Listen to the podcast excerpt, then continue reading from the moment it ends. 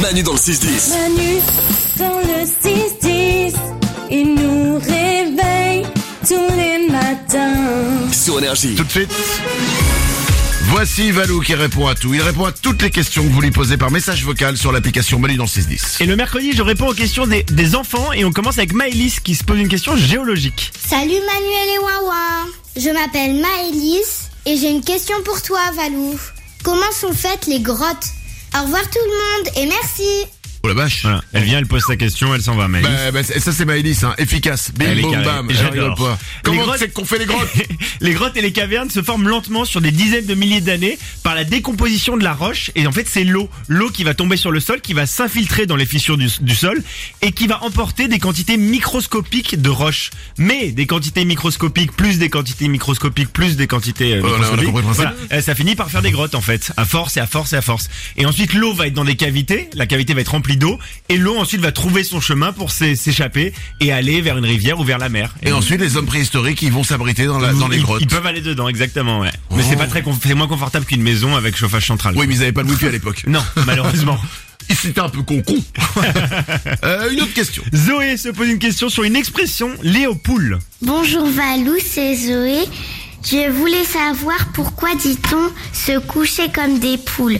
Est-ce vrai qu'elles se couchent de bonheur Ouais, Hein, Une bonne question. Oui. Moi qui ai des poules, je peux répondre à cette question. Ah bah Elles se vas-y couchent- alors. Bah, enfin non, pas pourquoi, mais je sais que eh, vraiment, les poules, elles se couchent avec le soleil. Ouais. C'est-à-dire que là, en ce moment, eh, à, 22h, t'as encore les poules qui font, euh, bah, qui sortent en boîte, qui boivent des coups, voilà.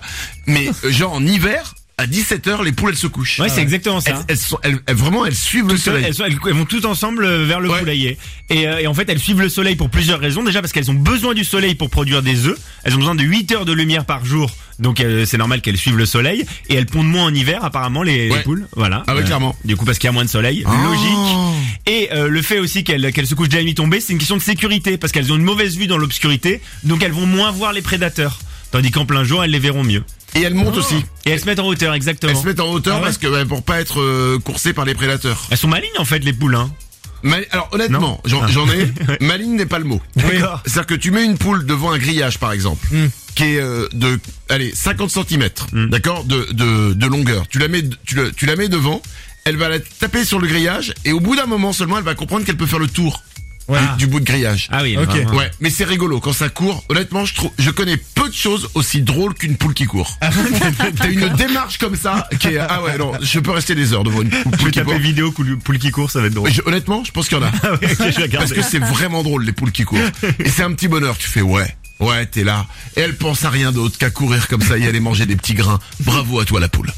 Une dernière question. On finit par une question qui mêle fruits et couleurs. J'ai une question pour toi.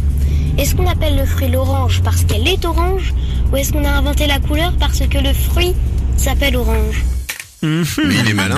Eh ben, Bonne question, je m'étais jamais posée. Ah ouais. Et j'ai trouvé la réponse sur le site potagercity.fr qui est remonté aux origines de l'orange.